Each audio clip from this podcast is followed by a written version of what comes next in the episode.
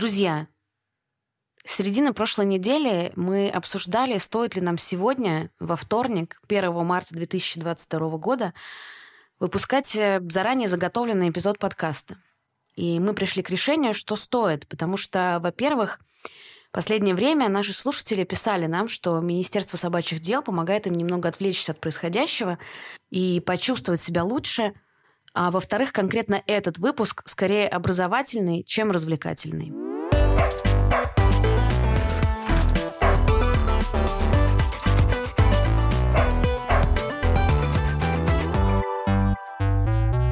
Всем привет! Вы слушаете подкаст Министерства собачьих дел. Меня зовут Маргарита Журавлева. Я журналист, продюсер, собаковод и официальный представитель Министерства собачьих дел. А рядом со мной Настя Бабкова, специалист по собачьему поведению, автор трех книг про собак, блогер про собак. И все про собак. Настя Бабкова, все про собак. На самом деле мы очень рады, что вы пришли, потому что, мне кажется, вы сейчас звезда-просветитель вообще собачьего мира и кинологии. Вообще слово кинология Насколько оно к вам относится? Ну, относится, конечно. Кинолог — это очень широкая профессия. Это как вот врач. Ну, какой врач? Эндокринолог, травматолог. Вот кинолог точно так же. Очень широкое понятие, и каждый кинолог занимается какой-то своей спецификой. Кто-то дрессирует собак, чтобы они были поводырями для слепых людей. Кто-то там с собакой наркотики ищет и, в общем, воспитывает эту собаку, чтобы искать наркотики. Кто-то на площадке собачьей занимается там послушанием. Кто-то кинолог, потому что он спортсмен, он выступает со своей собакой на соревнованиях всяких, занимает места и вообще такой молодец. И все это кинолог. Плюс ко всему, кинолог может быть тот, кто заводчик. Вот он, значит, получил образование, как разводить правильно собак породистых, чтобы все было хорошо. И вот он тоже кинолог. И я тоже, получается, кинолог, потому что я занимаюсь собаками, их проблемами поведения, и дрессировка у меня тоже есть. Люди приходят ко мне в группу, я их там учу всяким разным штукам, важным для собак, чтобы они комфортно жили в городе. Вот это уже тоже важное сужение, комфортно жили в городе. Мне тут попалось недавно пост в инстаграме журнала Life с архивной фотографией 44 -го года с собакой. Я что-то полезла посмотреть, что они там пишут, и выяснилось, что в апреле 44 -го года в журнале Life американском для наших слушателей для понимания, это большой, известный журнал, уважаемый. Там была собака на обложке, и, соответственно, story небольшая, на два разворота, про рассуждение, насколько собакам комфортно жить в городе, и вдруг им комфортней за городом, но на самом деле в городе им тоже комфортно. Меня так это впечатлило, что уже в 44 году люди так ставили вопрос, насколько собаке комфортно в городе. Это просто я сейчас не смогла промолчать и не поделиться, когда вы сказали, что вы специалист по, в том числе по тому, как собаке сделать комфортно в городе. Им хуже в городе? Есть разные собаки, как люди, да. Есть люди, которые вот они живут в центре, они тусят, им нужно вообще везде успеть, им классно. А есть люди, которые сидят в загородном доме, они выезжают там раз в месяц в город, сходят в театр, все, они натусились на месяц вперед. И собаки тоже разные. Тут нужно рассматривать конкретную собаку. И есть действительно собаки, которым сложно в городе. Они там всего боятся, например, или они боятся людей, транспорта, шума, ну, всякого такого. Вот, ну, им прям постоянно нервы. А есть собаки, которые, наоборот, они любят тусить, им интересно, вот люди, собаки, все такое. А за городом они немножечко дичают, грубо говоря, им Грустновато. скучновато. Скучно просто. Ну, типа, этот участок уже изучен вдоль и поперек, ближайшие леса, поля тоже, в общем-то, изучены. Скучненько, что делать? Я еще хотела добавить, что мои курсы дрессировки, они не то, что чтобы собаке было в городе комфортно, они для того, чтобы хозяину было комфортно со своей собакой, и собака была в безопасности. В том плане, что мы там учим очень четко, например, команду стоять, не в смысле из сидячего положения принять стоячее положение, а в смысле, что если собака побежала куда-то, ей сказали стоять, и она должна замереть на том месте, где ей сказали стоять. Причем я совершенно не требую от курсантов, чтобы они по команде стоять именно стояли. Они могут сесть, лечь, они могут делать все, что угодно, они должны быть зафиксированы на месте. И вот этому я уделяю много внимания именно в своем курсе дрессировки. Чтобы там не тянули поводок и чтобы был хороший подзыв, ну, там, команда ко мне. Остальное, оно такое факультативное. Ну, типа мы учим команду рядом, например, но для маленьких собак это не сильно актуально. Если собака не тянет поводок, ее может, там, не знаю, на руки взял и пошел. С большими собаками, ну, я объясняю, что вот необходимость этой команды, она нужна. Но если собака знает стоять ко мне и не жрет ничего с земли, по сути, она в безопасности в городе. То есть ее можно уже там, не знаю, отпускать с поводка чаще, ее можно, в принципе, комфортно где-то выгуливать. Опасный момент про отпускать с поводка. Наши слушатели подумают, что речь идет про то, чтобы отпускать собаку с поводка в центре города, например. Если собака знает стоять ко мне и ничего не жрет с земли, по сути, можно. Ну, типа, она идет к дороге, ей сказали стоять ко мне, она подошла, все, она никуда не попала под машину. Понятное дело, что не отпускать с поводка собаку где-то, где большой трафик людей и куча машин, ну, это логично. Но, например, я живу не в центре города, и у меня там много вокруг всяких дорожек гулятельных, там, не знаю, небольшой парк и лес, и все такое, все это есть. Мои собаки гуляют в основном без поводка. То есть я могу их в подъезде, например, на поводке, а маленькую собаку на руках. И дальше я их отпускаю, потому что там нет большого трафика. Ну и понятно, что если идет человек, который такой остановился и смотрит на собаку, я подзову собаку, обойду его. Если я вижу, что собака другая, с хозяином, они такие подобрались, все в сугроб залезли. Но явно они побаиваются контакта с нами. Я подзову собак и запрещу им подходить к той другой собаке. Ну, понятно, о чем я говорю. То есть собаки абсолютно управляемые, поэтому они очень часто гуляют у меня без поводка. Если мы говорим про агрессивных собак или про пугливых собак, которые там, не знаю, услышали выстрел и убежали домой, это, конечно же, опасно. Ну, тоже зависит от собаки. Дело понятное. Я рассказывала, на самом деле, про курс дрессировки к тому, что вот я этому много уделяю внимания. Не каким-то декоративным вещам, а прикладным, которые связаны с безопасностью собаки и хозяина собаки. Абсолютно точно. Собака, даже если она никогда не отпускается с поводка, бывают вообще реально разные истории. Мне курсанты очень много пишут какую-то обратную связь. Ну, типа, собака у меня занималась, там, не знаю, год назад. И через год они мне пишут, слушайте, вообще такая история произошла. У меня карабин сломался, и собака такая почувствовав свободу, понеслась там, не знаю, в полынью. Уточки там сидят, и вот она понеслась. Я ей рявкнула стоять, и она остановилась. Просто боженька нас вообще направил к вам на дрессировку однажды. Хотя собаку никогда, может быть, не отпускали с поводка, ну там не доверяли или сами как-то побаивались. Но вот такие случаи бывают, или там собака выскочила из машины. Все думали, что она пристегнута, а она не пристегнута. Вот таких историй мне рассказывают много, и в основном меня благодарят за команду стоять, что она отработана так, что собака не думает, нужно остановиться или нет. Она просто замирает на месте. И это вот важно. Слушайте, у меня очень много вопросов по ходу появляется, пока мы разговариваем. И Давайте. мне э, очень хочется, чтобы наш выпуск был интересен и людям, которые, там, может быть, у вас учились вместе с собаками, и тем, кто вообще просто забрел случайно каким-то образом, да, и такой, я подумываю о собаке, поэтому вопросы у меня будут разные. Я не против. И как от лица собачника какого-то такого уже прокачанного, и, может быть, от лица не собачника вообще. Вопрос такой. Вы сказали про тревожных собак. Угу. А что, если, допустим, семья всю жизнь мечтает о собаке? Вот они эту собаку заводят. Они ее там даже выбирают, изучают породу, берут ее в хорошем месте, у хороших заводчиков. И, в общем, эта собака обещает быть вот такой, которой они мечтали. Но случается так, что у этой собаки, например, очень какая-то повышенная тревожность. А им нравится жить в большом городе. Им нравится жить в центре. Что делать? Переезжать с собакой за город?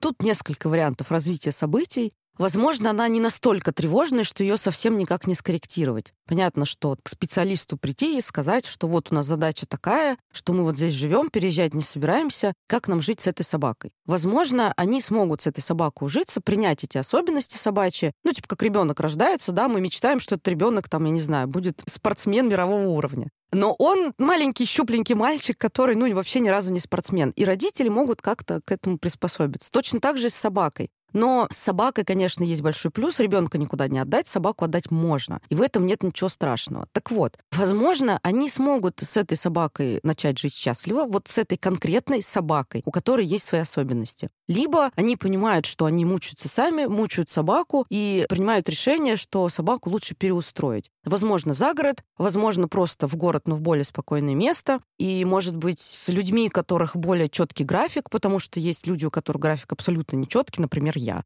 В этом нет ничего страшного. Просто взвесить за и против, у кого какие там дела, у кого какие э, нерешаемые проблемы, ну, типа не переехать за город, и уже от этого отталкиваться. У меня были в практике случаи, когда люди переустраивали собак, и это было хорошим решением для всех. И для хозяина, и для собаки, и для тех, кто эту собаку забрал. Какое хорошее слово «переустраивать». Я сейчас его первый раз слышу, и ну, у нас до этого заходил уже разговор про это, и вот моя собака первая самоед, он как бы переустроенный, угу. да, то есть люди, с которыми он жил раньше, поняли, что их обстоятельства сложились так, что они ищут ему другой дом. И мне кажется, оно очень клевое, потому что оно такое нейтральное и заботливое. В нем нет осуждения по отношению к тому человеку, который отдает собаку, в нем нет какого-то спасательства в отношении второго человека, который берет собаку. Классно. У меня есть э, на эту тему статья, потому что в интернете постоянные битвы про то, что вы что, это предательство, как вы можете отдать собаку, это ваш крест, несите его, ну и все такое. Я все-таки считаю, что не человек для собаки, а собака для человека. И вот там конкретно для вас э, ваш самоед идеальный чувак, вообще очень нравится. Это правда. Он, он прям любимка. А для тех людей он, возможно, был слишком навязчивый. Например, я сейчас пальцем в небо. Или, например, у меня есть собака, которую точно так же переустраивали, и это проблемная собака. Она вельштерьер порода, и она агрессивная. Она адски агрессивное животное вообще на самом деле. Она и нас кусала, и наших собак пыталась кусать, и кошек она пыталась наших кусать. И на улице она там пытается напасть на других собак, на людей с палками. Ну, то есть вообще бесноватое животное. И мы ее забрали, понимая, что у нас нет в семье маленьких детей, для которых она может быть опасна, пожилых членов семьи, для которых она тоже может быть опасна. И плюс она небольшого размера, у меня больная спина, и я понимаю, что я не возьму большую проблемную собаку. И вот агрессия меня не очень пугает. Мне сложнее было бы работать с собакой, которая очень трусливая. То есть я знаю, что с ней делать, но для меня это было бы сложнее, чем с агрессивной собакой работать. То есть с агрессией мне как-то норм. Ну, подумаешь, там нарычала, зубами наклацал тоже мне. И вот я к тому, что эта собака переустроенная, и мы взвешивали, так сказать, за и против, и люди, которые ее отдавали, они на самом деле, они ее очень любили. То есть это не просто там взяли, не подумав, а потом, значит, отдали. Любили. Просто родился в семье ребенок, и эта собака была небезопасна для ребенка. И это скорректировать обычно очень сложно. И вот тут встает выбор, да, либо мы за собакой следим 24 часа в сутки, не допуская неконтролируемого контакта с ребенком никогда. Это сложно. Потому что, ну, ребенок там то ползает, то пальцы везде сует, да, а собака может его серьезно покусать, даже небольшая собака. И вот вопрос как бы встал, да, что либо мы вот так живем, либо мы собаку переустраиваем. Они думали, на самом деле, долго, пытались что-то с этим делать, но там не все члены семьи были согласны жить с такой собакой. Хозяйка, она прям была готова с этим работать, некоторые члены семьи были против. И здесь это было хорошее и правильное решение, потому что, ну, выбор, да, собака или ребенок. Ну, конечно, ребенок, все понятно. Так что я к тому, что переустройство собаки совершенно не грех и не преступление, и нет тут никакого страшного предательства. Да, у собаки формируется привязанность к хозяину, и эта привязанность не просто у нас с тобой любовь, и мы классные чуваки. Это физиологический процесс, у них привязанность формируется как э, у детей к родителям. Ну, окситоцин, там все uh-huh, дела, uh-huh. ну, понимаете, да, там база безопасности. Сейчас много пишут про привязанность э, детей к родителям.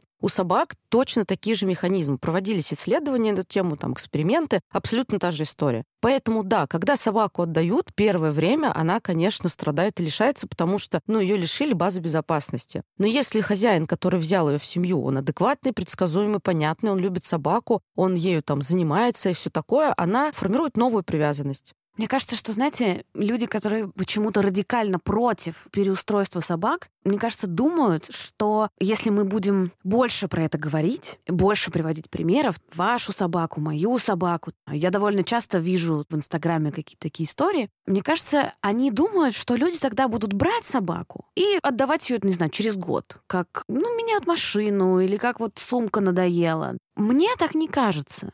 Мне не кажется, что если мы будем больше про это рассказывать, то как-то существенно изменится эта ситуация, и люди прям массово будут собак отдавать. Мне кажется, наоборот, мы просто поможем какому-то количеству собак, кошек и других животных, которые могут оказаться выкинутыми в лесу. Как если... раз-таки, да. да. Наоборот, люди, которые живут с нелюбимой собакой, у них нет времени на эту собаку, она им тупо не нравится, она вот бесит тем, что она постоянно требует внимания, или наоборот, они хотят ее гладить бесконечно, она такая недотрога. И вот они живут, друг друга не любят, собака страдает, человек страдает, но, значит, мужественно несут свой крест. Зачем, если можно сделать счастливыми примерно всех? Человек, который хочет тактильную собаку, он возьмет себе тактильную собаку, отдаст вот эту нетактильную человеку, которому не нужно гладить бесконечно собаку, он хочет с ней другого взаимодействия. Ну и вот это вот поменять собаку как машину, это все равно есть. То есть человек, который так относится к животному, он даже не задумывается о том, что у собаки там привязанность или еще что-то. Потребности какие-то есть. Потребности, да. Вот она лежит красиво на ковре, она молодец. Перестанет лежать красиво на ковре, не знаю, там писать начнет на этот ковер. Все, дайте мне другую собаку. Я за то, чтобы всем было комфортно и спокойно. И в этом случае комфортно и спокойно становится всем, и хозяин не страдает, э, не мучается бесконечно чувством вины, что я вот там свою собаку не люблю. Ну и вот это все. Зачем, если можно собаку реально переустроить? И тут вопрос ответственности, что часто напирают на то, что вот вы взяли собаку, это ваша ответственность, как вы можете. Ответственность в том, что не выкинуть ее на улицу. Я реально. абсолютно с вами согласна. Это к вопросу Найти об... более подходящий дом — это одно из проявлений ответственности. Да, в том-то и дело. У меня, правда, много таких случаев, когда мы с клиентом реально обсуждаем проблемы какой-то определенной собаки, и я вижу, что у клиента свои какие-то есть проблемы ментальные, и или с командировками, или еще с чем-то. И мы решаем, что вот в этом конкретном случае нужно искать другого хозяина. Понятно, не прямо сейчас, там, да, в течение трех дней. Понятно, что не на улицу. Мы ответственно ищем хозяина, который подойдет вот этой вот собаке. И находятся такие хозяева, и все вообще счастливые, я не знаю, очень ну, вот счастливые. Как, как я, мой Лев Семенович, и я надеюсь, также счастлива его бывшая хозяйка. По крайней мере, когда последний раз мы с ней переписывались, я бросала ей фотографии, что угу. Лев ходит в ботиночках, потому что реагенты были рассыпанные. И она сказала, что я еще раз убедилась, что я приняла правильное решение. Да. Поэтому я ее при каждом удобном случае заочно благодарю, что ей было сложно, но она на это пошла ради, в том числе, благополучия собаки. В отличие от бывших хозяев моей второй собаки, которые непонятно, то ли его просто выкинули, то ли он убежал, но как-то они ответственность не проявили. Но бог им судья, а у собаки теперь все хорошо. Ну и славненько. Кстати, хочу вам напомнить, что у наших друзей из Озон можно заказать корм для ваших животных в разном объеме и количестве. Его привезет курьер, и в некоторых случаях в течение двух часов после заказа благодаря доставке Озон Экспресс. Ссылка в описании.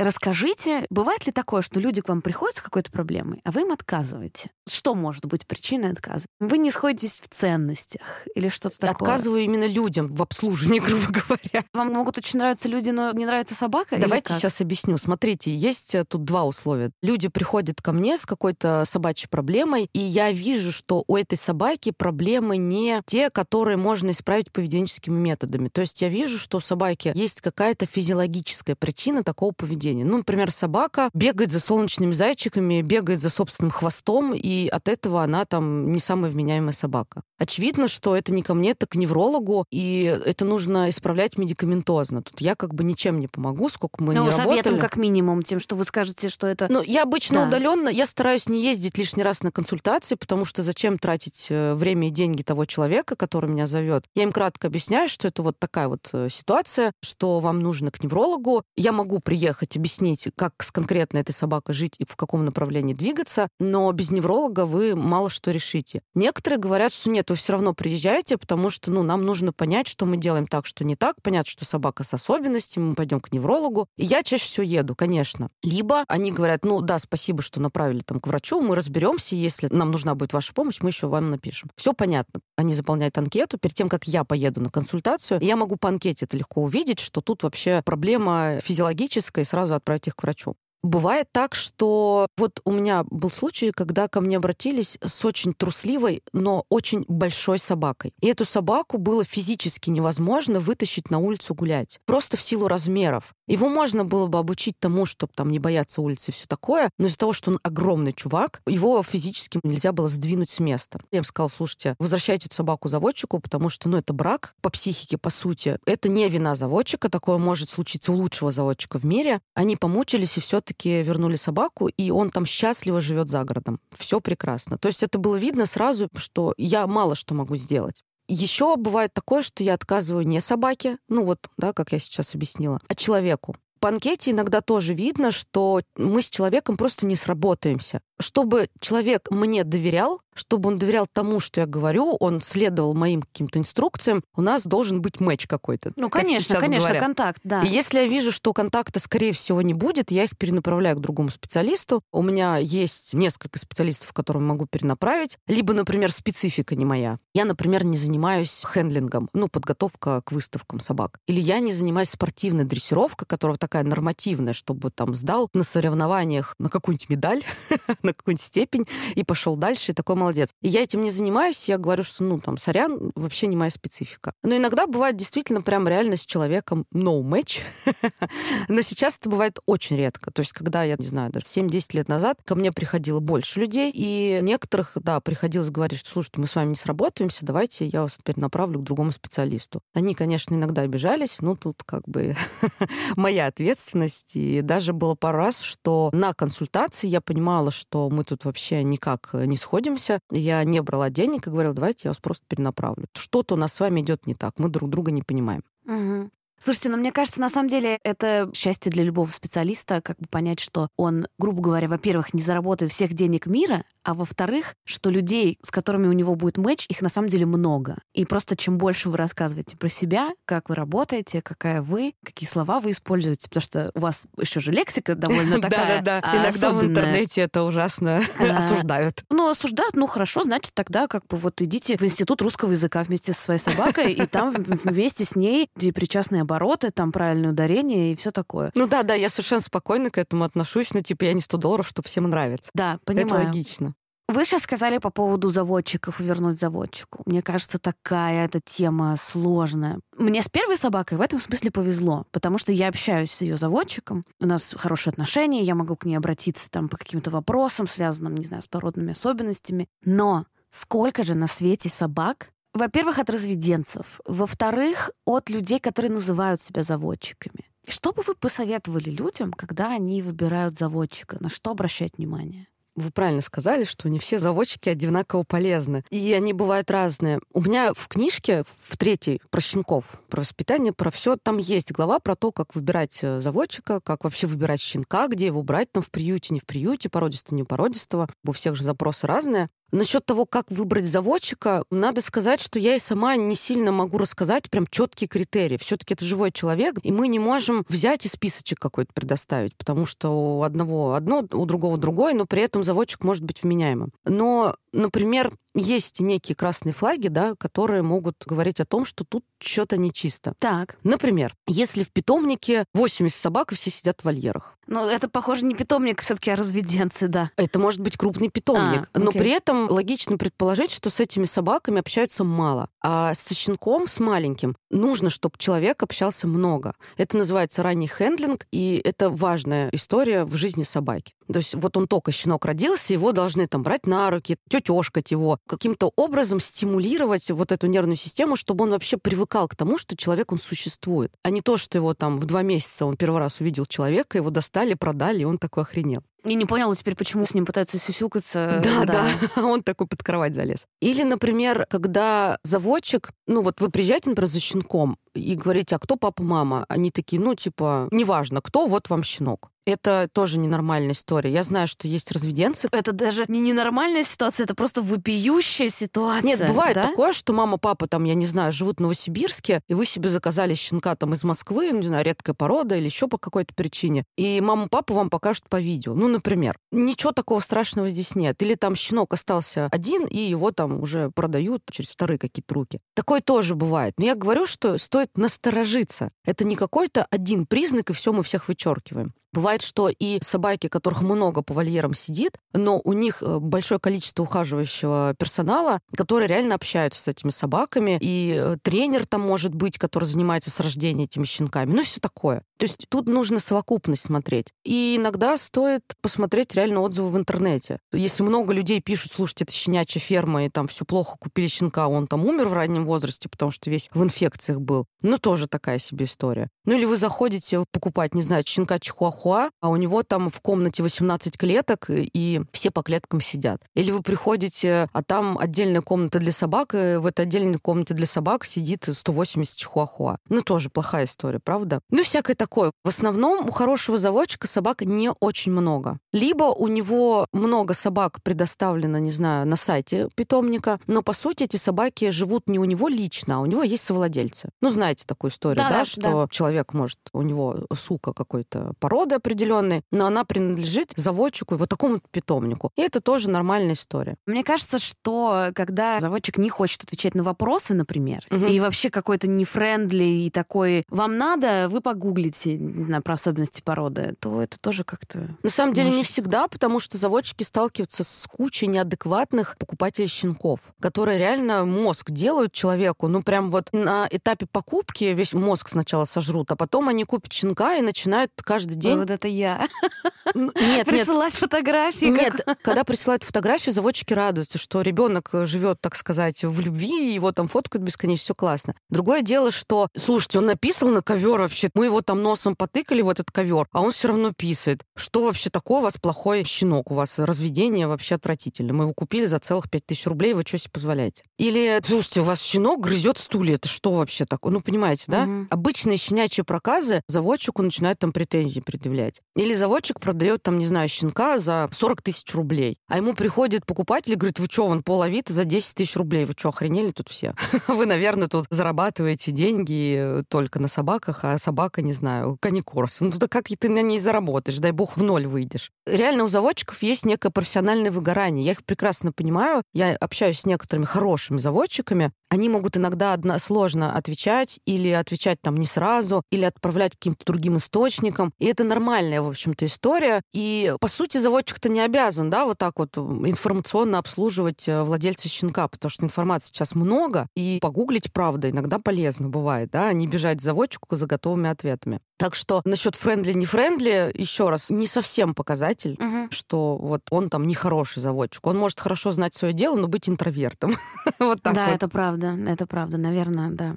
У вас же еще есть школа приемной собаки. Что это такое? И просто звучит как-то супер осознанно. То есть туда приходят просто какие-то люди, понимаете, с которыми... Святые. Да, я уже как будто бы хочу пойти к вам в эту школу, чтобы просто с ним познакомиться, чтобы у меня появились новые осознанные друзья взамен старых и неосознанных. Я шучу и прошу прощения у своих друзей, которые сейчас могут э, обидеться это услышав. Но, в общем, звучит действительно как что-то очень основательное. Наверное, меня это еще так впечатляет, потому что я человек импульсивный. Я уже не раз в этом подкасте про это рассказывала, что мне когда что-то хочется, я просто не могу. Мне вот прям надо. Но, слава богу, у меня есть какая-то еще логичная часть. Там, например, не знаю, я рассказывала в предыдущем выпуске про то, что когда я брала вторую собаку, я сразу сходу сказала, что да, у меня есть собака, да, я одна, я столько-то зарабатываю, но мои родители живут в Москве, у них есть частный дом, моя мама собачница, она обожает собак, и если что, отпуск, я заболею, не дай бог, есть люди, которые меня подстрахуют. Так вот. К чему да, все это? Про школу приемной собаки. собаки. Что за люди к вам приходят?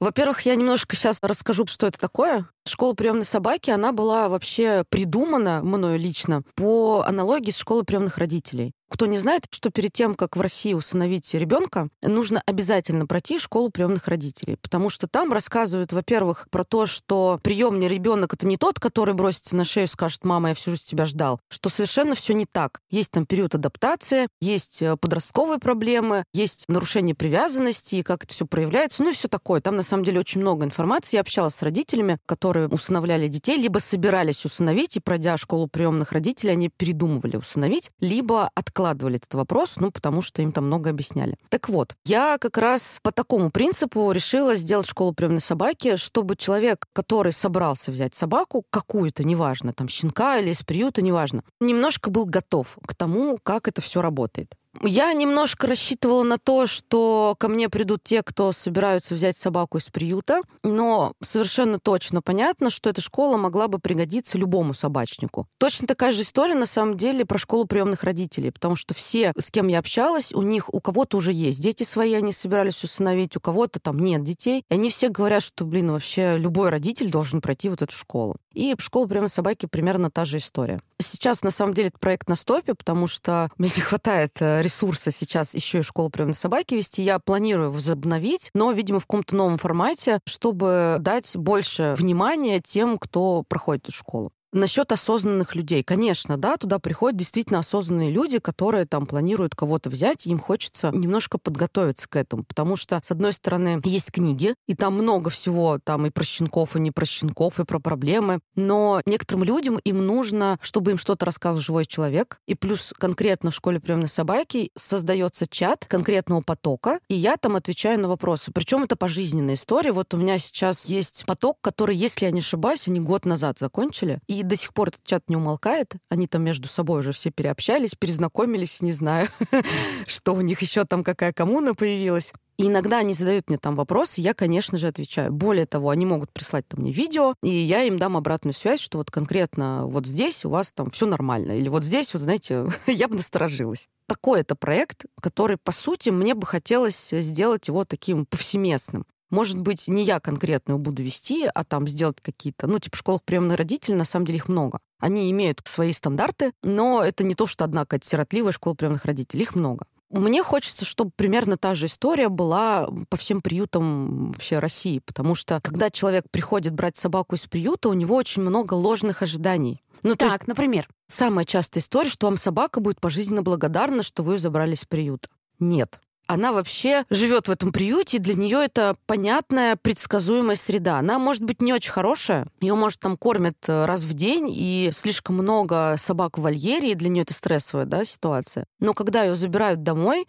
это тоже стресс и достаточно сильный, потому что это новые условия, которым нужно адаптироваться. Особенно если собака жила, например, на улице, ее там, не знаю, сбила машина, ее долго лечили волонтеры, потом ее запихали в приют. Она вообще в шоке. Она с людьми особо не общалась и хорошего ничего не видела. Вот это про мою вторую собаку практически. Ну вот. И когда мы ее забираем домой, она, возможно, будет писать везде подряд, потому что, ну, просто от стресса. Она может кусаться. Она может не подходить к человеку за лаской, наоборот, уходить от этого. Она может отвратительно вести себя на улице, потому что она привыкла с помощью агрессии решать все конфликты. Ну, типа, наорал на какую-нибудь собаку, она отвалила. Вот и славненько, да, и собака, мало того, что она в стрессе, она вся в тревоге, так еще и на поводке лотке ей некуда убежать. И, понятно, она может проявлять сильную агрессию. Еще человек все время такой сю-сю-сю-сю-сю-сю. Он еще и непонятный. Угу. Ну, там сю-сю-сю, это ладно, еще не самый худший вариант. Потому что в некоторых приютах, к сожалению, я слышала такие слухи, что отдают собак и говорят, что вы там с ней построже. Вот вы ее взяли, и чтобы вот вы сразу покажите, кто в доме хозяин, чтобы она тут с первого дня знала, что ни-ни. Что ни-ни, это не важно.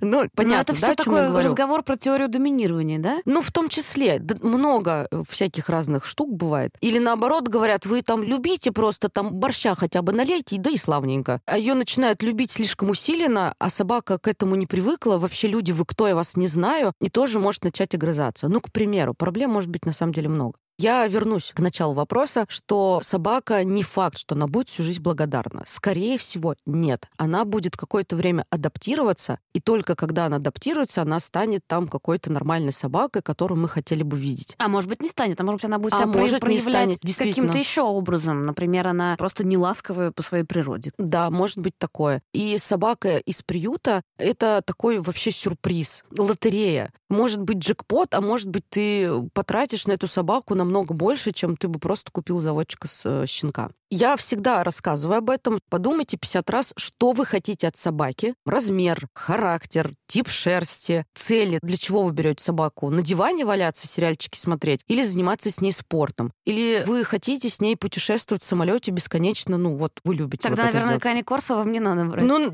к примеру, да, или супер э, какую-то тревожную, трусливую собаку тоже не подойдет, потому что, ну, это стресс, постоянно менять место жительства. И только тогда с открытыми, по сути, глазами можно идти за собакой куда-то если я беру собаку из приюта, я рассчитываю на то, что, возможно, полгода-год мне придется ее адаптировать к себе, к своей семье, к своему расписанию, к, возможно, к улице, возможно, к выгулу, к поводку и еще не знаю чему. Но при этом можно взять собаку из приюта. У меня есть собака из приюта. Она просто идеальная собака. Вот с ней бери и живи. Никаких проблем с ней нет. Ну, понятно, мы ее там обучили каким-то базовым вещам, типа там стоять ко мне и не жри земли. Но никакой коррекции поведения ей совершенно не понадобилось. Она с первого дня знала поводок, она с первого дня ходила в туалет только на улицу, она никогда ничего не грызла, ни с кем не ссорилась там с кошками, собаками. Вообще идеал собаки. Но это нечастая история. Хотя такие бывают, и многие люди говорят, вот я взял свою собаку из приюта, она самая лучшая, самая прекрасная, никаких проблем с ней не было, берите все. И это тоже обманчивая штука. Да, прекрасный монолог, вот этот вот, что чудесная собака, берите все, кроме последней фразы «берите все», потому что у всех бывает по-разному. Я просто по своей собаке сейчас вижу, вот у нас скоро полгода, как э, Мишка живет дома, и он только сейчас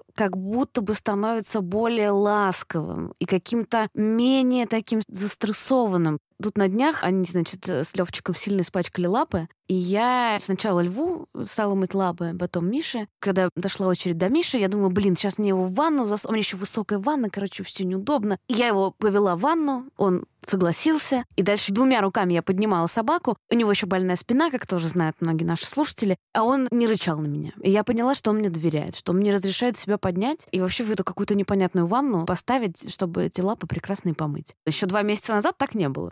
Но есть период разморозки, можно сказать, что это так называется. У детей он есть период такой разморозки. Я имею в виду детей из детских домов. У них есть этот период, когда они то вешаются на родителей 24 часа в сутки, то устраивают истерики, то, наоборот, ведут себя супер сладенько. Иногда это называют медовый месяц, когда ребенок э, старается вести себя хорошо ну, как его учили там в детском доме, не отсвечивать, соблюдать правила, говорить спасибо, пожалуйста. Потом он начинает раскрываться. И вот это раскрывание в плохом смысле начинают раскрываться проблемы, настоящесть этого ребенка и этой собаки. Как я уже говорила, да, привязанность э, собаки, люди, дети, родители одинаковая. И когда собака либо ребенок приобретают вот эту базу безопасности, у них открывается настоящий характер. И не факт, что он прекрасный, вот в чем дело. Но при этом в этот период адаптации может возникать куча проблем, которые потом, по мере адаптации, сами собой уходят. Ну вот там собака писала на кровать, пока она там раскрывалась. Потому что она не была уверена в том, что это ее дом, и она старалась его, по сути, пометить своим запахом, что все попривыкли и точно не выгнали. Не потому что она да, там она вредная. хотела как лучше, да. Да, да, не вредная, неприятная собака. Или бывает так, что ее взяли из вольера, а у нее просто цистит, потому что она там сидела в этом холодном вольере, и дома это стало понятно и видно. Цистит, понятно, сам не пройдет, если мы его не пролечим, а вот это вот писание на кровать из-за неуверенности в том, что это ее дом, проходит обычно сам по себе. И вот на школе приемной собаки об этом обо всем говорю, что есть некий период адаптации, в который может возникать куча проблем, и как с ними жить, работать так, чтобы оно спокойненько прошло мимо вас. А как вам идея, что было бы здорово, чтобы прежде чем заводить собаку, люди проходили какой-то экзамен? Вы что думаете? Я, честно говоря, за. У меня есть подруга, она жила в Хьюстоне, штат Техас. Она, кстати, подруга у меня как раз в школу приемной собаки. То есть она пришла, на самом деле, ко мне заниматься. И что-то мы с ней разболтались как-то в ночи. Мне не спалось, а у нее разница во времени.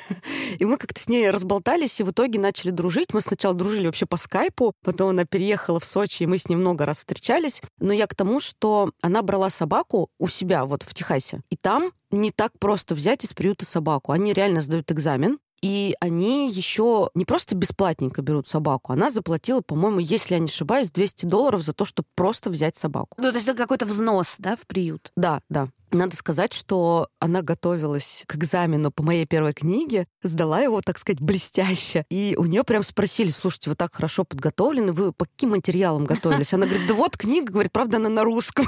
Они такие, вот бы ее перевести, конечно. Вернемся к тому, что да, я за, чтобы был некий экзамен, небольшой. Не то, что там год учиться, да, и вообще сдавать какие-то сложные экзамены, а именно хотя бы база какая-то, как собака мыслит, как реагировать на какие-то распространенные вещи. Я на самом деле для этого написала все эти книги, чтобы у людей были знания, потому что есть какие-то базовые вещи, если их знать, собака будет жить сильно проще и меньше от нее ожидаешь. Ну, типа вот как абстрактное мышление, да, что у нее нет никакой совести, нет у собаки совести, и она не умеет мстить. Если мы перестанем на нее навешивать эти понятия, с ней будет сильно проще, и собаке с нами будет понятнее и комфортнее. Как раз я у вас прочитала, что если собака ваше отсутствие что-то сделала, там, не знаю, разорвала что-то, бессмысленно ее ругать. И Левчик, когда он жил один, когда у меня была только одна собака, он, собственно, в какой-то момент он порвал какую-то тряпочку и так красиво ее разбросал. Я пришла и открыла рот, потому что хотела сказать, кто это сделал? Классика. Так, да. кто это сделал? Я открыла рот, остановилась и сказала, Лев, как красиво.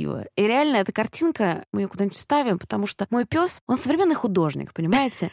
Вот. И вы, на самом деле, мне позволили э, это понять, что он э, не хотел мне отомстить за то, что я сказала, что иду на час, а меня не было два, а просто, ну, ну как бы он просто... Разволновался да, немножко. И что он не поймет, что я обращаюсь к нему, и что это порванная тряпочка как-то с ним связан. Вот. Он будет думать, что я просто сошла с ума немножечко. Да, все правда.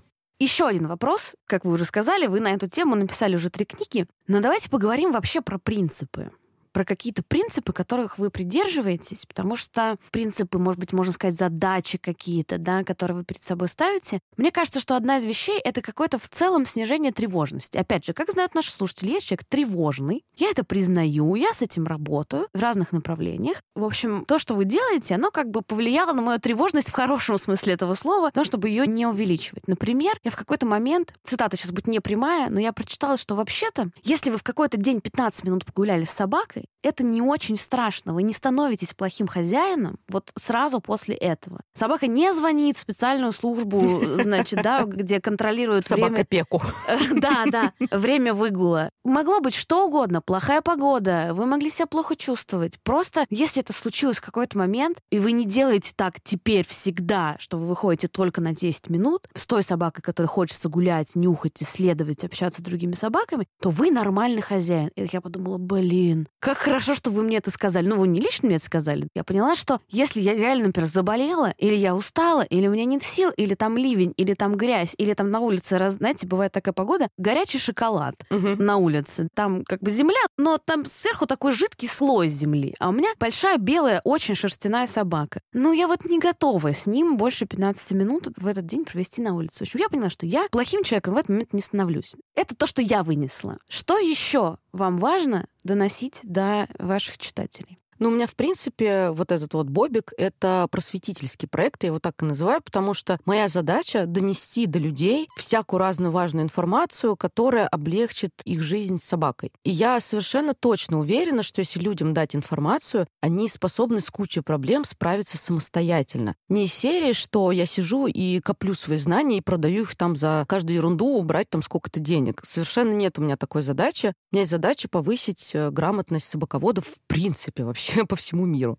чтобы они понимали, как работает мозг собаки, и ну, от этого отталкивались. Ну или какие-то проблемы, есть типичные проблемы, которые можно решать типичным путем. Если что-то пошло не так, то тогда уже искать специалиста, чтобы они не бегали да, к специалистам по каждому вопросу, это сложно. И плюс ко всему, к вопросу о принципах, да, снижение тревоги хозяина — это супер важно, потому что тревожный хозяин — тревожная собака. Собаки очень чувствительны, они это, эмпатичны. Да, да, и когда согласна. хозяин тревожный, волнительный или еще какой-то, злой там, не знаю, собака это чувствует, она не может понять абсолютно, что вы ходили на работу, и вам начальник там съел мозг. Она просто видит, что хозяин пришел не такой, как обычно. Он какой-то не реагирует на собаку. Он сидит, брови свел и вообще весь напряженный. Собаке кажется, что это из-за нее. Она начинает нервничать. Нервная собака может вытворять всякую ерунду. Она там может написать, не дотерпеть до прогулки, и хозяин еще, да еще и ты мне давай тут устрой. Либо она да, может... Да, что против меня сегодня. Да, либо она может на прогулке себя вести как-то более тревожно, ну там, не знаю, тянуть сильнее поводок или там лаять на других собак. Ну или что-то в этом роде. И все, снежный ком. Я говорю о том всегда, что есть смертные грехи собачника, ну, типа, да, ругать постфактум, о чем вот недавно поговорили, да, про тряпочку. Это смертный грех. Или там ругать за нечистоплотность собаку, это тоже такой смертный грех. А то, что вы сегодня погуляли 15 минут, да и ладно. Если вы погуляли спокойно и потом дали собаке какое-нибудь домашнее развлечение, знаю, в плед завернули вкусняшку, на сиди ковыряйся, ничего страшного в этом нет. Ну или еще самый плохой вариант, это когда человек прочитал где-то, что вот конкретно с его породой, там, не знаю, с хаски. Нужно гулять 4 часа в день, иначе все, вся хаски испортится. Будет вонять. А у меня уже просто испорченный. Уже Да, с больными ногами, поэтому я не гуляю с ним 4 часа. Ну, это я в среднем по больнице. У вас пост недавно про это было, я даже писала вам комментарий, да. А, ну вот. И человек не хочет идти гулять по какой-то причине. У него там проблемы на работе, болит нога, и он вообще у него температура, но при этом он идет гулять, и он не просто с собакой весело взаимодействует и ищет там белок по лесу, а он бесится на каждый собачий неправильный шаг. И собака не понимает, почему мы вчера с два часа гуляли классно с хозяином, а сегодня он какой-то психованный. Естественно, тревога. Тревога вообще корень многих проблем. И я к тому, что понятно, что если мы заводим хаски, мы понимаем, что с ней нужно гулять достаточно много. Ну, потому что вот есть некие породные особенности. Но вот иногда на это можно забивать. Есть даже такое понятие у детских психологов «достаточно хорошая мать». Невозможно быть идеальной матерью ребенка. Есть даже такая шутка, что сколько бы вы ни вкладывали в ребенка, да-да, он все равно пойдет к психотерапевту. Да, вот точно так же у собаки. Невозможно быть идеальным хозяином для собаки. Можно быть достаточно хорошим. Это важно. Угомониться, потому что есть некие обязательные вещи, да, какой-то большой выгул хотя бы раз в неделю для обычной собаки, да, не для хаски. Хорошее кормление, питание, да, некая предсказуемость жизни, этого достаточно. Все, мы ее не ругаем за каждый шаг, за каждый чих, мы ее там вовремя лечим. В общем-то, ведем себя вменяемо. А есть факультативные вещи. Ходить с собакой на занятия носворком, когда собака носом там чего-то ищет. Или ходить с собакой в лес, как-то там, не знаю, на белок охотиться. Это факультативные вещи. И если мы их не делаем, или там 58 интеллектуальных игрушек я не покупаем, мы не становимся плохими родителями. Невозможно дать все. Ну, типа, ребенку невозможно дать все, что он хочет, или мы считаем, что у него есть какая-то потребность, там, не знаю, отдать в карате, в хореографию, в художку и в частную школу. Ну, не все себе могут это позволить. Не значит, что они кажется, плохие сейчас, родители. Сейчас части наших слушателей стало нехорошо, потому что это у них было в детстве. У меня, слава богу, не было. Мам, спасибо. За это спасибо, этого не было. Короче говоря, да, снижение тревоги хозяина — это важно. У меня даже бывают такие консультации, когда я приезжаю и два часа объясняю человеку, так, расслабляем булки и отваливаем от собаки, от себя и вообще от этой жизни все переживут, если вы там не будете делать для собаки вот этого. То есть вы с человеком работаете, скорее, Конечно. чем с собакой? Угу. Ну, и с собакой тоже. То есть я конкретно с конкретной собакой не работаю, потому что, по сути, занимается хозяин, а я ему объясняю, что делать. И, конечно, я работаю с человеком. Я ему объясняю, как жить с этой собакой, если у собаки есть какие-то особенности. Или я ему объясняю, что конкретно вот этими руками делать, чтобы исправить какую-то конкретную проблему. И на курсе дрессировки каждый раз повторяется на самом деле одно и то же, когда человек, занимаясь у меня на седьмом занятии, ой, так вы же с людьми работаете, а не с собаками, это же вы мне тут руки-то на место ставите. Каждый раз, ну, там, несколько человек мне это сообщают на курсе дрессировки, потому что это действительно так. Собаки проще, чем люди. И людям объяснить, что вот здесь вот, вот этой рукой делай вот так, чтобы собака сделала все правильно, им сложнее объяснить, чем собаке, что сделай вот так, и она сделает. Слушайте, а как вам такая история, когда люди говорят, ну, я отправлю собаку, или будет приходить кинолог три раза в неделю или раз в неделю, и вот сам с ней заниматься? Смотря чем. Например, если выучить команды, ну, типа стоять ко мне все такое, это наполовину, по сути, рабочий метод. Бывает так, да, что люди действительно вызывают кинолога, который там приходит 2-3 раза в неделю, занимается с собакой, обучают каким-то базовым навыкам. Но потом важный этап, чтобы кинолог обучил человека как с этой собакой работать дальше. Потому что, например, он обучил команде ко мне собаку, и собака знает, что вот этого дядьку-кинолога я должна слушаться. Когда хозяин начинает камнекать, пару раз собака, может, подойдет на старой дрожжи, так сказать, а потом она отвлечется, а хозяин не знает, что делать, если собака не подошла. Он может начать там 50 раз говорить ко мне, он может как-то вести себя неправильно, и собака такая, о, так к этому чуваку можно не подходить, все классно. И, по сути, все результаты слетают. Вот это важная история. Опять же, с разными собаками работают по-разному. Например, когда собак поводырей обучают, это же кинологи делают, угу. да, и только потом отдают... Э, Но мой вопрос скорее про... В нем, видимо... Это пример. Да, хорошо. То есть собаку обучает кинолог и потом отдает незрячему человеку. Там всегда есть этап того, что человека учат, как обращаться с собакой. Но конкретно для собак-поводырей очень жесткий отбор по психике. Потому что если собака возбудимая, да, она ломанулась за кошечкой, забыв, что у нее тут человек болтается на другом стороне поводка. Ну и так себе история. То есть там прям очень жесткий отбор по психике. Что конкретно у вашей собаки, да, насколько у нее с психикой все ровно, это другой разговор, потому что таких вот четких собак, которые подходят для любой работы, не очень много. И собак по поводырей даже в процессе обучения очень много отсеивается вернемся к вопросу, да, кинолог работает с какой-то проблемой. Какие-то вещи действительно кинолог может научить. Но важно еще научить человека взаимодействовать со своей собакой и обучать ее. И если мы говорим, например, не просто про команды, а про проблемы поведения, ну типа собака писается дома. И некоторые кинологи реально говорят, слушайте, отдайте нам ее на месяц, мы вам все исправим. Да как они это исправят вообще? Если проблема писания, она либо в здоровье, либо в взаимоотношениях хозяина с собакой. Чё к чему просто, да? Ребенок боится темноты, отдадим его, не знаю, на скрипке играть. Ну, вообще не связанные вещи. Ну и важно, чтобы сам человек начал чувствовать свою собаку. Например, собака труслива она вот боится. И для нее хозяин это важно. Нельзя научить ребенка не бояться темноты с помощью какого-то чужого дядьки. Потому что без родителей еще страшнее. В общем, я за то, чтобы хозяин сам учил свою собаку и учился быть проводником своей собаки. Кстати говоря, я уже рассказывала да, про свою проблемную агрессивную собаку. Ее отдавали на месяц для дрессировки и коррекции поведения, что она была агрессивна на улице, да, она там кидалась на самокаты, на палки, на лыжников. И вот ее забрали на воспитание. Ничего, во-первых, не изменилось, а во-вторых, ее там воспитывали сильно негуманными методами. И это оставило след в ее психике, в ее поведении как следствие. И это проблема, которая нас так и будет преследовать.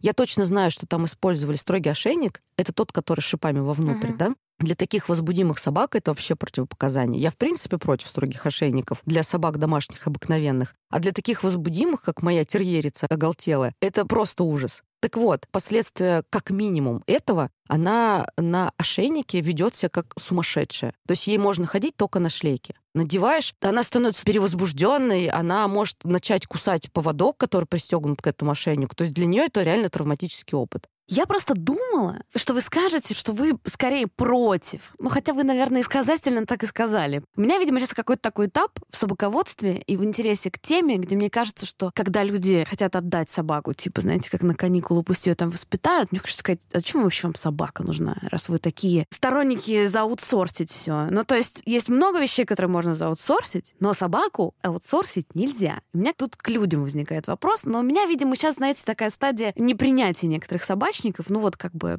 такой у меня просто в жизни этап. Но вы так мягко сказали, что ну, лучше слушайте, вот... аутсорсить собачьи дела можно, в этом нет ничего страшного. Но смотря чего. Типа, если у вас тяжелый период на работе, вы месяц там впахиваете как лось, можно отдать э, выгул да, специально обученным людям. Или вы уезжаете в отпуск, и у вас нет родителей, которые я живут в загородном про... доме. Я скорее не про это. Я скорее про то, что человек говорит, ой, я заниматься нет, я не хочу, я хочу, чтобы она мне тапочки приносила, пусть какой-то другой человек ее научит. Вот тут мне хочется сказать, блин, она вам будет приносить тапочки, когда у вас будет эмоциональная связь с ней. Тут все правильно. И какой вы странный человек, кто вам собаку вообще дал в руки, раз вы так рассуждаете. Вот, мне нужно проораться. Меня, видите, накопилось. Почему-то, да. Я просто вижу разные ситуации, мне да, кажется, что действительно, может быть, было бы здорово, чтобы был какой-то экзамен. А с другой стороны, знаете, экзамен как бы... Не гарантирует. Да, Он, да. На, ничего, на к сожалению, тоже к сожалению, ничего не гарантирует. По поводу гуманных методов хотела вас спросить. Я периодически вижу такое понятие, как новая кинология угу. и новая школа кинологическая. Объясните нам всем, пожалуйста, что такое новая кинология, что такое старая кинология между ними что-то непримиримое происходит? Или что вообще? Я бы сказала, на самом деле, что это спектр. ну, типа, как маятник, да, он качнулся сначала в одну сторону, да, в сторону всех тут задоминировать и твое место у порога, и воспитывать табуреткой, да, щенка. Маятник качнулся в другую сторону, что у нас секта святой собаки, мы ее только в попку целуем, и, не дай бог, глазом неправильно посмотрели, у нее там ужасный стресс. По мне, так это вот так. И истина где-то посередине что мы не перебарщиваем там в каких-то строгих методах, но и не положили жизнь в угоду своей прекрасной собаке. Вот, например, у детей должен быть баланс любви и дисциплины. Потому что если только любовь, нет стопов, грубо говоря. Если только дисциплина, то это какая-то армия, а не семья. И у собаки абсолютно точно так же. Если мы ее, в принципе, исключительно целуем в попку, то, скорее всего, с ней будет сложновато. Не все собаки такие. Есть собаки, которые сами себе дисциплину устанавливают, у них все хорошо. Но в основном нет. Ну, в среднем по больнице я сейчас говорю. И я за баланс того, что мы можем от собаки что-то потребовать, и мы можем ее даже наказать за что-то, за какое-то там страшное неповиновение. Как, например? К этому вопросу вернемся чуть позже.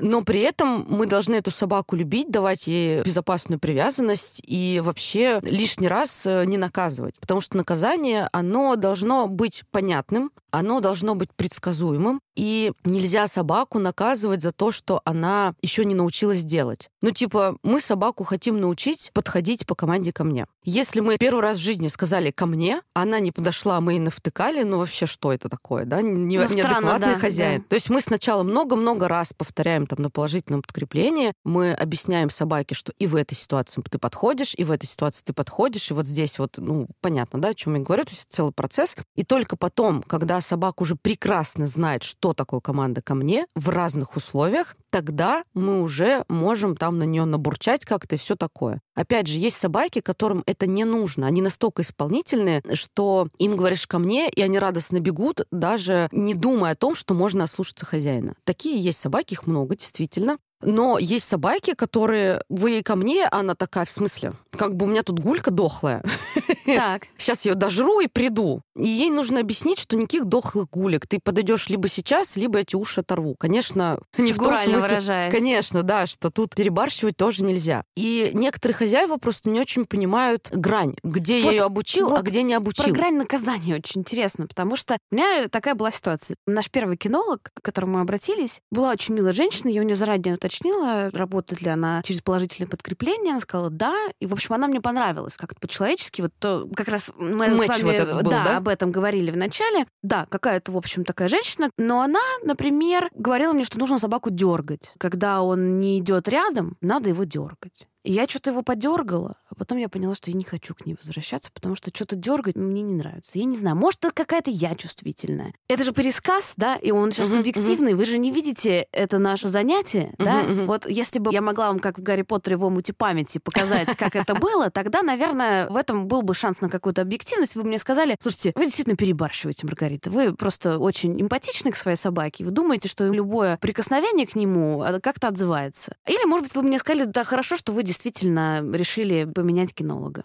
Меня очень вопрос беспокоит. Наказание. И опять же, я по своей собаке знаю, по льву, что мне достаточно, мне кажется, даже не повысить голос, а я просто в лице меняюсь, он уже все понимает. Он уже понимает, что он что-то не то сделал, и уже сам ко мне пошел, и там, не знаю, сам мне лапу дал, если там я вытираю их, например. Но мы вместе уже почти два года, и он очень коммуникабельная собака. То есть у него как будто бы было желание вообще научиться понимать человека, чтобы жить счастливо. То есть он прекрасен в этом смысле. То есть у меня нет потребности его наказывать. И вообще у меня как бы нет потребности собак наказывать. Но я, опять же, да, сейчас нахожусь в такой какой-то стадии собаководства, когда мне кажется, что мой маятник скорее находится там, где... Секта святой собаки. Да, да, да. Только целовать и никаких грубых действий. У меня есть видеоролик про наказание, про то, как это вообще все работает, где переборщить, а где не доборщить. И, опять же, смотря за что и как наказывать. Я уже говорила, что постфактум мы не наказываем, в принципе, никогда. Но при этом, когда я у людей спрашиваю, вот, предположим, вы приходите домой, а у вас собака, не знаю, обои ободрала. Вы ее наказываете? Говорит, нет, вы что ж, мы ее пальцем не трогаем.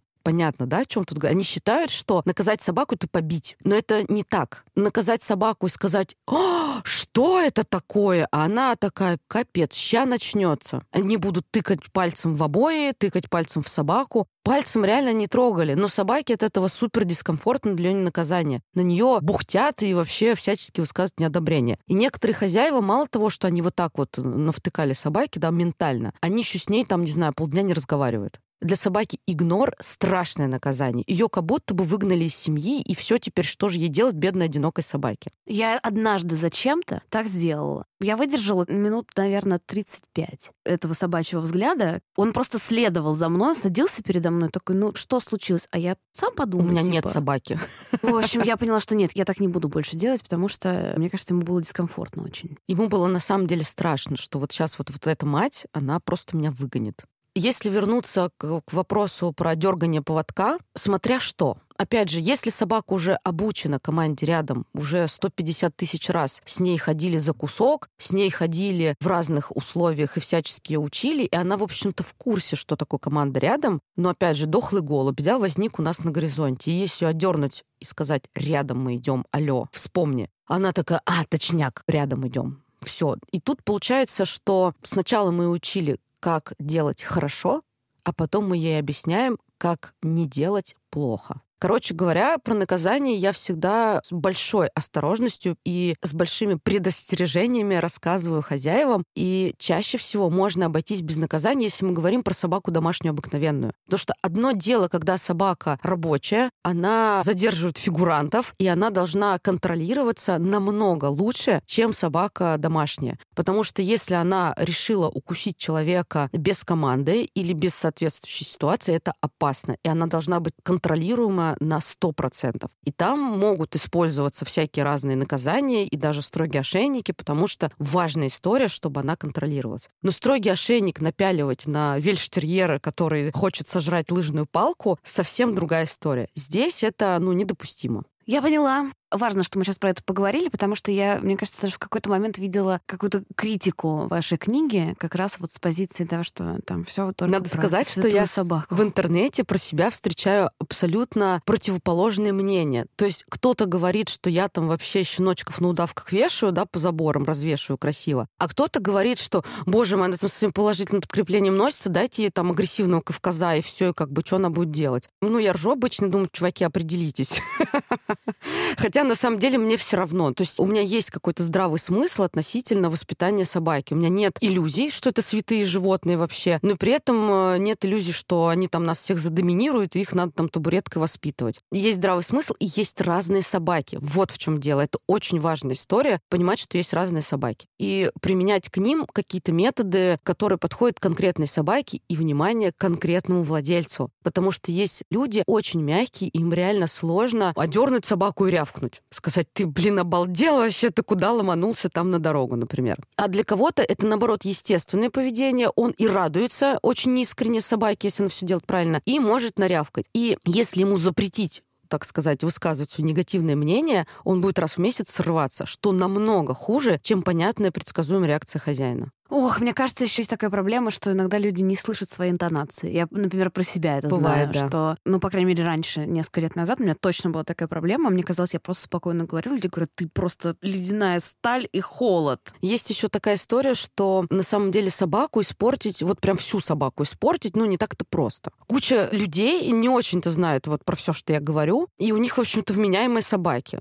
Ну, есть какие-то там проблемки, ну, такие как бы, ну, не критичные. Точно так же с детьми. Но не все родители идеальны. Ну, как-то люди вырастают. Да, мне кажется, все родители не идеальны. Скорее, так правильнее сказать. Я просто смягчила формулировку. И люди вырастают адекватными, там, вменяемыми и вообще как-то ведут себя прилично. С собаками та же история, что да, мы по-мелкому все косять. Даже я косячу, я часто об этом пишу в Фейсбуке, что внимание сегодня я заслужила вообще титул «Мать года» просто. ну, и описываю свои косяки. Потому что реально невозможно быть идеальным хозяином. И кто заявляет, что он идеальный хозяин, ну, наверное, наверное, что-то он привирает. Ну, мне кажется, что я неплохой хозяин, но, например, я точно знаю, вот у меня почему-то за последнюю неделю несколько раз люди спрашивали, говорят, а вы их не отпускаете с поводка? А ну они же не убегут. Я говорю, слушайте, скорее всего, они не убегут. Но, во-первых, я точно знаю, что с Мишей я вообще не тренировала подзыв, потому что он только недавно понял, что я вообще имею какое-то отношение теперь к его жизни и понял, что он Миша. С Левчиком, ну, как бы тренировала, но это не было моим приоритетом.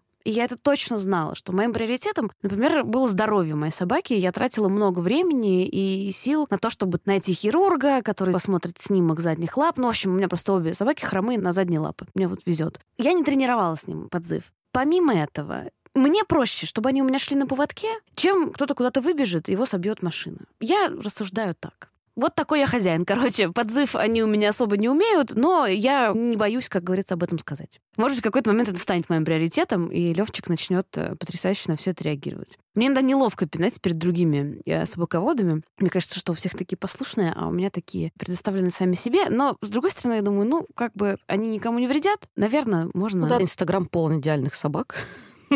Ох, Инстаграм — это вообще некое идеальное пространство, да. Все там все прекрасные вообще. Да, я стараюсь чаще писать про какую-то неидеальность. У нас есть наши стандартные вопросы. Один из них такой. что самое дорогое уничтожала ваша собака, но на самом деле мы можем его немножко переформулировать. Например, какая у вас была самая большая трата на собаку? Что было самым затратным в вашем собаководстве? Однажды я своей собаке, которая весит 3 килограмма, то есть это маленькая такая фигня, делала МРТ э, головного мозга и шейного отдела, заплатила за это 25 тысяч, э, чтобы узнать, что у нее все в порядке. Слушайте, ну это же здорово! Это же здорово, что вы узнали. Ну, просто проблема на самом деле сохранена, у нее болит голова. Мы реально надеялись найти там какую-то проблему, чтобы ее вылечить. А оказалось, что голова болит по непонятной причине. Проблема есть, а как ее решить, непонятно, кроме обезболивающих. И она давно уже на обезболивающих. Жалко собаку. Ну, собственно, голова может болеть у всех, и тоже по непонятным причинам. Но надо сказать, у меня есть кошка, она порода ориентал, и однажды она решила умереть. Ну, прям в прямом так. смысле. Она просто попала в реанимацию и потихонечку там помирала. Худела, выпадала зубами, и вообще все плохо прям. То есть либо срочная операция, либо кошка сейчас вот все. Ее перевезли в э, другую клинику, потому что в той клинике, в которой она была, не было дежурных хирургов. В новой в этой клинике мы реально, мы ее еле довезли. Мы ее везли на грелках, мы ее тормошили там карась, не умирай вообще, хотя карась, может, не собирался умирать. Кошку карась зовут. Еле мы ее довезли внеслись просто, знаете, как в фильмах, в скорую, пожалуйста, заберите ее в реанимацию, мы сейчас все оформим, просто, пожалуйста, заберите, мы вам звонили. Они реально ее убегают, уносят, мы все оформляем, и неделю она лежит в реанимации, мы ищем доноров, ей переливают кровь, и всю эту неделю непонятно, выживет она или нет. За ней там круглосуточный присмотр, натуральная реанимация для кошек. Потом она потихонечку начала восстанавливаться, но она все это время самостоятельно не ела. Ей поставили стому, это трубка в горле, куда принудительно заливают еду. Она не ела. И это длилось еще месяц, она не ела. И потихонечку, в общем, там кошка восстановилась, все такое. К чему я все это? Знаете, сколько это денег стоило? Так, сколько? До хрена. В тот момент мы отдали где-то 250-300 тысяч. Примерно. Я не знаю, может быть, больше. Надо сказать, что эти деньги я не из личного кармана тратила. Ну, из личного тоже я что-то потратила, все, что у меня было на самом деле. Но мне многое накидали подписчики, потому что они видели, что кошки хана, и надо вообще животину спасать, и они мне стали присылать денег. Опять же, вот эти вот доноры, которые мы на переливание привозили этой кошки, это тоже мои подписчики. И когда нам говорят в этой клинике, нам нужны доноры для вашей кошки, мы такие, сейчас все будет. И через два часа мы им привозим трех котов. Они выпучили глаза, потому что они говорят, слушайте, некоторые люди доноров ищут там неделями. А вы где этих всех трех кошек вообще взяли? Причем нам их тупо выдали в переноске, сказали, везите. Ну, типа, надо так надо. Хозяева с нами даже не поехали. И тут врачи еще раз выпучили глаза, ну, потому что это редкая история. Просто на самом деле мне повезло. Вернусь к тратам. До хрена денег я потратил угу. на одну маленькую кошеньку. Но она моя любимка, поэтому, ну, как бы я и миллион бы, мне кажется, да, потратила. Да, я вас понимаю. Что касается кошек, насколько я знаю, у вас же и собаки, и кошки, причем в каком-то большом количестве. Сколько и кого у вас живет? Полный бардак, да. У меня три собаки и три кошки. И вот они все вот этим коголымом живут, и это весело. Я давно уже знаю, что вот это выражение, якобы народная мудрость про кошку с собакой, это на самом деле вообще не имеет никакого отношения к реальности, но насколько часто к вам люди обращаются, которые говорят, вот у нас уже есть кошка, и мы хотим еще собаку, или уже завели и того, и другого, что делать? Коррелирует ли количество собак и количество кошек? Мне кажется, что есть такая вещь, как принцип второй собаки. Вот я завела одну, и я точно знала, что у меня будет вторая. Ну вот прям вот в ближайшее время она появится. И по моим меркам она случилась не в ближайшем, полтора года прошло. Но я прям была уверена, что у меня появится собака. И почему-то мне кажется, что когда появляется, знаете, кошка, там где-то еще одна, еще одна, там собачка, а там еще, может, еще какой-нибудь хомячок. Или я какую-то ложную гипотезу сейчас выдвигаю? Слушайте, ну все люди разные. Потому что кто-то завел одну собаку и вообще с этой собакой прекрасно счастлив. Кто-то заводит одну собаку, а эта собака оказывается беспроблемной, идеальной, и он такой думает, ой, ну, наверное, собаки породы, там, не знаю, мопс, они все идеальны. Возьму-ка я какую-нибудь сиротинушку из фонда помощи мопсам. Они берут, и они в шоке в огромном, что второй вот этот мопс из фонда помощи супер проблемный. Он там, не знаю, кусается, он лает, лает, он гулять не умеет, оголтелые животные. И вот такое вот часто бывает. Или у человека есть кошка, некоторые люди заводят кошку как пробник к собаке. Ну, типа, ну, не знаю, То собака есть собака это, это пробник к ребенку? Да, да. А кошка к, собаке. Это хомячок, соответственно, кошки. Да, да, да. А рыбки, да, да, сейчас Все так, все правда так. И когда человек э, заводит кошку, она у него есть, она вроде как славная, но человеку не хватает вот этой собачности, и в итоге он заводит собаку. И, конечно, ко мне приходят с вопросом, что слушай, у нас кот, а я хочу вот такую-то вот собаку, и как они вообще чего. Во-первых, я выясняю, насколько кот склонен, там, не знаю, к агрессии, к меткам и ко всем вот этим вещам, да, с нервов. Какую конкретно собаку они хотят. Ну, типа, если они хотят, я не знаю, чихуахуа, то тут больше опасность для щенка чихуахуа. Если мы говорим про собаку, не знаю, кани корса, то тут больше опасности для кота. Ну, понятно, угу. да? Если, например, кот супер спокойно, адекватный, я примерно объясняю, как действует именно с собакой. Ну и какие-то базовые вещи про котов. Но если кот с особенностями какими-то, они тоже бывают с особенностями, у меня есть филинолог, которому я, собственно, отправляю на консультацию вот Что такое для кошек. Ну, есть кинолог, а есть а, филинолог. А, ничего себе! Вот, да, ничего себе! история. Министерство кошачьих дел, значит, на, Можно, на подходе. Да-да-да. Так вот, э, есть какие-то базовые принципы, то есть понятно, что в кошках я понимаю чуть больше, чем обычный владелец. Но я не занимаюсь коррекцией поведения кошек, и у меня есть для этого человек, которому я могу отправить, и это нормально.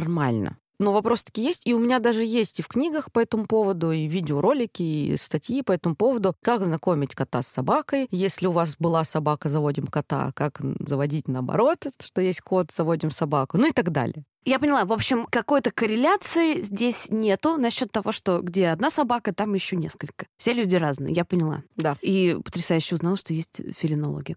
Важно еще короткий блиц. У вас три собаки, поэтому, может быть, вопрос будет не совсем понятный, но звучит он так. Топ-3 имен ваших собак. Но скорее тут вопрос в том, как вы к ним обращаетесь, а не как их зовут по документам. В принципе, у моих собак по документам совсем-совсем другие имена. У меня есть собака Туча, ну просто ее зовут Туча. И ее все называют Туча. Но у нее есть кличка «Черная смерть». Так. Объясню почему. Потому что есть такой раздел занятий с собаками «Защита хозяина». То есть, когда собака кусает И она дядьку... в нем. Да, напомню, собака весит 3 килограмма.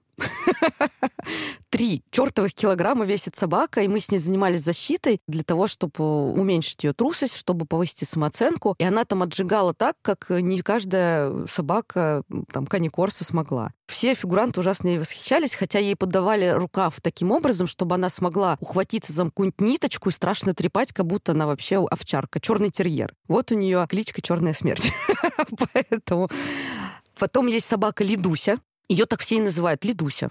У нее нет другого имени, но некоторые люди... То есть она не Лидия? Нет, она не Лидия. И на слово Лида она не отзывается, она не понимает, что к ней обращаются. Некоторые люди, правда, называют Лидой, она не понимает. На самом деле ее из приюта выдали с именем Линда. Для меня это скучноватое имя. Она из Линды превратилась в Линдусю, а потом в Лидусю. Ну, понятно, так она осталась Лидусей. Но если на фотке посмотреть, она очень нелепая собака, поэтому она реально Лидуся. А есть собака, э, вот эта вот бесноватая, ее зовут Барсук. Она, во-первых, сука, во-вторых, Барсук. По документам она вообще в Офелии. Ну какая, господи, она в Офелии? Вы посмотрите на этого демона. Поэтому она барсук, и у этого слова есть несколько расшифровок, например, борзая сука, или просто, потому что барсуки вообще злобные твари.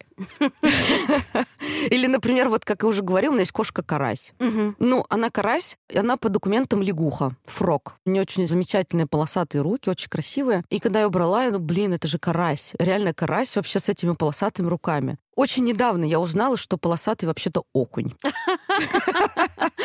Но она так осталась карасем. Она карась. Ну вот. Слушайте, вы совершенно замечательно, мне кажется, рассказываете про своих животных, у вас даже меняется голос. И мне очень нравится, что вы легализуете все это сюсюканье, потому что у вас очень много и в книжках, и в Инстаграме всяких слов с суффиксами каких-то производных. Мамечка и папечка. Меня за это очень осуждают в интернетах. Ну, конечно, мамечка, такого нет слова. Есть слово мамочка. И А-а-а. вообще, в принципе, мы не мамочки собакам, вообще-то хозяева. Мне кажется, что прекрасная проверка на адекватность, как человек реагирует на такие слова, когда они обращены к животным. Потому что тут как-то, в общем, язык сам поворачивается в сторону суффиксов и всего остального. Хотя я, например, суффиксы не очень люблю. И, например, я не переношу слово «вкусняшки». Но это уже мои особенности. Спасибо вам большое. Это была Настя Бабкова, специалист по собачьему поведению, автор... Специалист по коррекции поведения собак. Специалист по коррекции поведения собак и автор нескольких книг, трех про собак. Пожалуйста, читайте их, если вы уже собаковод или вы, если вы планируете им стать.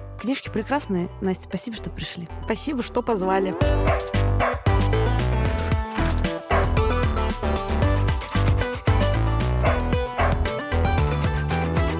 Спасибо, что слушаете наш подкаст до самого конца. Вот кто делает для вас Министерство собачьих дел. Авторы и ведущие Маргарита Журавлева, продюсеры Сергей Епихин и Маргарита Журавлева, звук, подкаст студия «Сила звука», графика Софья Гинова.